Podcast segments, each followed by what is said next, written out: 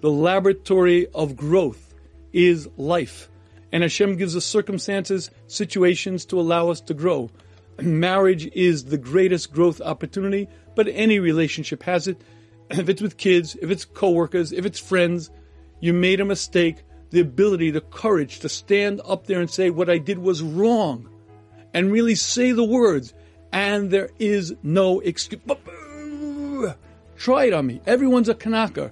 Everyone's a big shot until they mess up. Until they did something and he said, she said, he said, before you know it, and it's deep down the garden path. And then to be able to get up there and say the words, I was wrong, and there is no excuse. I guarantee you'll find it one of the most difficult things to do and one of the greatest growth processes.